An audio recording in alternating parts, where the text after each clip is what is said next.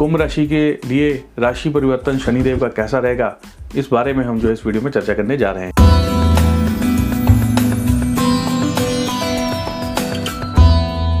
दोस्तों, बहुत सारे कुंभ राशि वाले लोग जो कि शेयर बाज़ार में इन्वेस्टमेंट करते हैं या किसी प्रकार की कोई रिस्की इन्वेस्टमेंट करते हैं, उन लोगों को मैं बताना चाहूँगा कि इस समय में पेशेंस धैर्य और चौकसी बनाए रखना बहुत ज़रूरी है, ध्यान बनाए रखना बहुत ज़रूरी है।